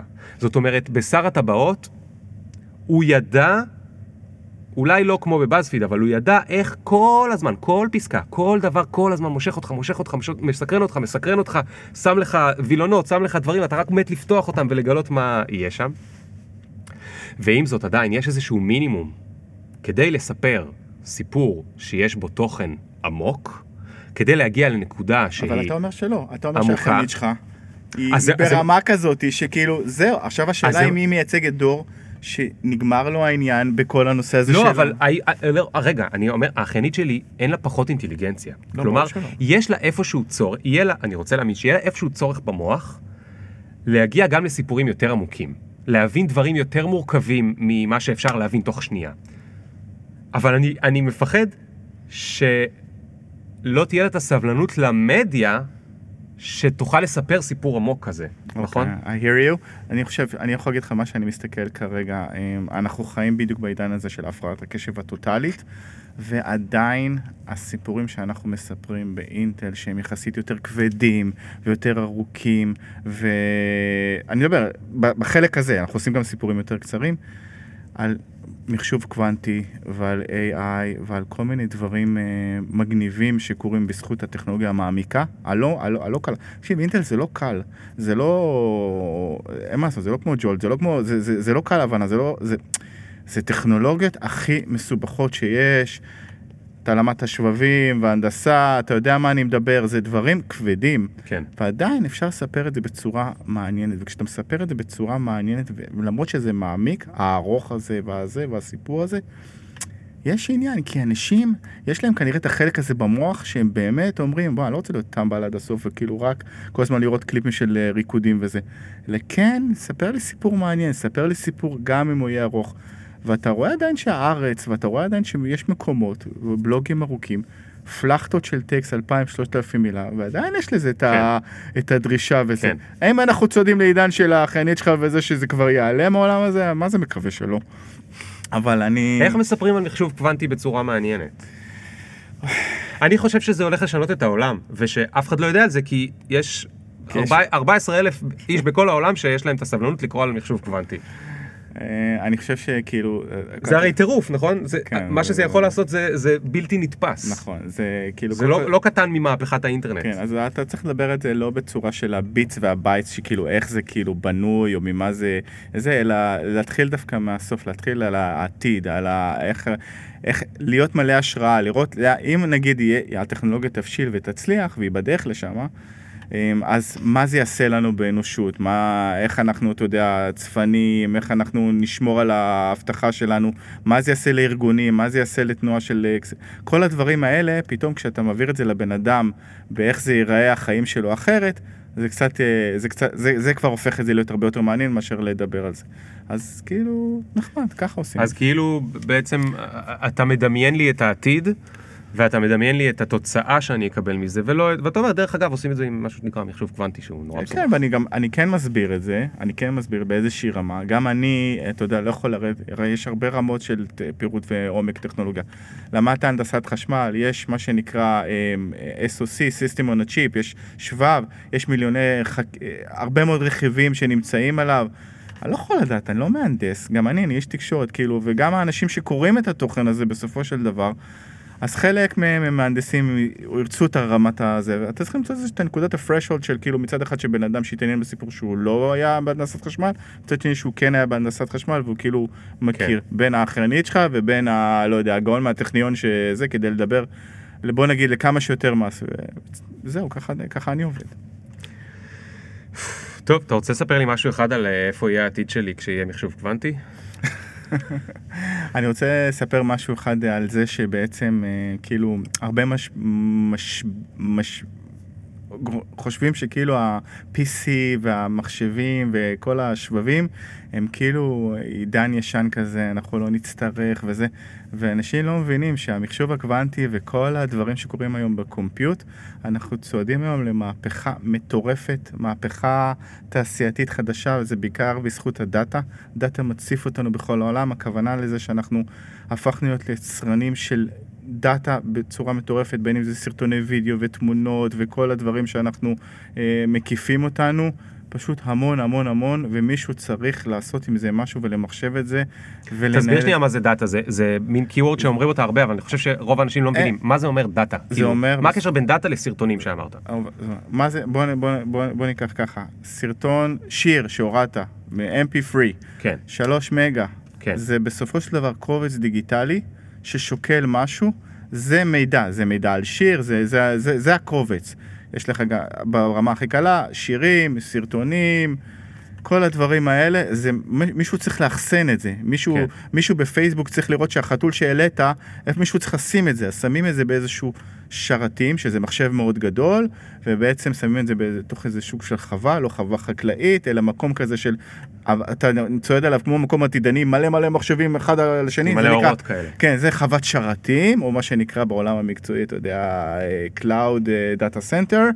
ושם הכל מתנהל. וזה רק הולך ומתפוצץ, ואנשים לא מבינים את זה. עכשיו, AI עוד לא נכנס למשחק של זה, מחשוב קוונטי עוד לא נכנס למשחק הזה, כל התופ... המגמות האלה של העברת הדאטה, של איך הוא יהיה אה, שכל.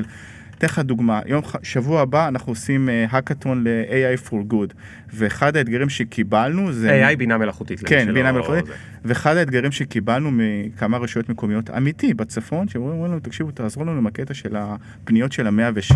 מה יש ב-106? תושבים פונים, תקשיב, העץ נפל, החשמל, קורה לכולנו וזה. כן. עכשיו, תחשוב שנייה, מה היה קורה אם היה לך אה, כלי AI שהיו מנסים להתחיל לזהות דפוסים בפניות של התושבים, וזה מה שאנחנו הולכים לעבוד עליו.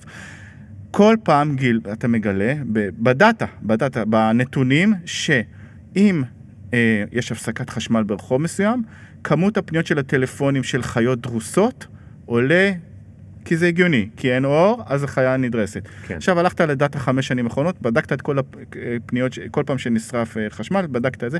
למה שלא, כשבפעם הבאה שיקרה ברשות המקומית אה, אה, האור אה, לא יהיה חשמל, אתה כבר תזעיק את הווטרינר, כי אתה, אתה יודע שהולך להיות משהו. אתה לומד דברים שלא יכולת ללמוד. הבנתי. זאת אומרת, ה- ה- זה- הבינה המלאכותית תחפש את ה patterns, את ה- את הדפוסים. ואיפה היא מחפשת את זה בדאטה. כן. והדאטה הולך ומתעצם, כי זה הסרטים, זאת אומרת, היא השירים. תעבור על כל התמונות ששלחו לעירייה, ועל כל התלונות, ועל כל הטקסט, ועל כל הדברים, והיא צריכה לזקק מזה תובנות. בדיוק, ו- והתובנות האלה הן בסופו של דבר מנתונים, ממידע שאנחנו צורכים, איך אנחנו גולשים, איך אנחנו קוראים, איך אנחנו מעלים סרטונים. וזה צריך לעבוד לטובתנו, לטובת כן. האנושות, וזה כן. יעבוד לטובתנו, כאילו כל מיני דברים חיוביים שאומר וואלה, איזה כן. שירות מגניב זה שעכשיו כאילו זה, לפעמים בדברים שהעיר- כמו שהעירייה רוצה אה, לבוא וזה. למשל, קח בית חולים שיבא, בא אלינו אה, גם כן עם איזושהי בקשה, תקשיבו, אנחנו רוצים לזהות האם אפשר לחזות האם בן אדם יהיה חולה במחלה כרונית. לכאורה כאילו עתידני, מאיפה אני יכול לדעת בתור רופא אם אתה תהיה חולה סוכרת? כן. אבל לא, אם, יש, אם אתה לוקח database, נותנים לנו את ה database, את הנתונים של כל החולים שהגיעו לשיבא שפיתחו סוכרת. ואז אנחנו מתחילים לראות איזה בדיקות הם עשו בשנים, בעשר שנים האחרונות. כן. מתחילים למצוא הקשרים, כן. patterns. יכול להיות שכאב בשיני בינה יכול חוזה, להיות. אה, כן. אה, וזה, וזה כאילו מה, וזה מה שהולך להיות. התובנות המעניינות האלה. והדאטה מתפוצץ, כן. ושם כאילו זה, זה המקום של אינטל ושל הרבה מהתעשייה לדעתי. מדהים, אז הנה, הסברת לי משהו מאוד מעניין על אה, איך אני יכול לחזות אולי התקפי לב, בלי לספר לי על אה, טרנזיסטורים בתוך אה, שבב של אה, אינטל. קח עוד דוגמה של כל הקטע של ההדמיה, של ה-CT. תמיד יש את הרופא שמסתכל, יש את זברה מדיקל שעכשיו הם עושים גם עבודה מאוד טובה בזה. איך אתה יכול לקחת את המחשב ולעזור לך לזהות שלא תחלה בסרטן בשלב אה, די זה? כן. דברים שכאילו, אתה יודע, כשאנחנו, אני מספר סיפורים על סרטן ואיך הטכנולוגיה, אנשים מאוד מתעניינים בזה, כי זה נוגע בכולנו בסופו כן, של דבר. כן, כן. טוב, אה, גיא, יש לי עוד מלא שאלות, אבל אנחנו צריכים לסיים. אה, היה לעונג. היה ממש אה, נחמד. כיף לשמוע על, ה, על המעברים האלה, ולא הספקנו לדבר על מחשוב קוונטי אה, יותר מדי, אולי פעם אחרת. אוקיי. אה, הרבה תודה שבאת. בכיף. תודה למי שהקשיב. אה, זהו, זה היה פרק נראה לי 140, אולי 39, אולי 41, זה לא כל כך משנה, העיקר שזה בסביבות 140. אה, תיסעו בזהירות עד שהמכוניות האוטונומיות יגיעו ויסיעו אתכם לעבודה, ואז יכול להיות שתפסיקו לשמוע פודקאסטים כי אתם תהיו ביוטיוב או משהו. אה, אז יש לי עוד כמה שנים עד אז, אה, לא הרבה. וזהו, עד הפעם הבאה, ביי ביי. Do you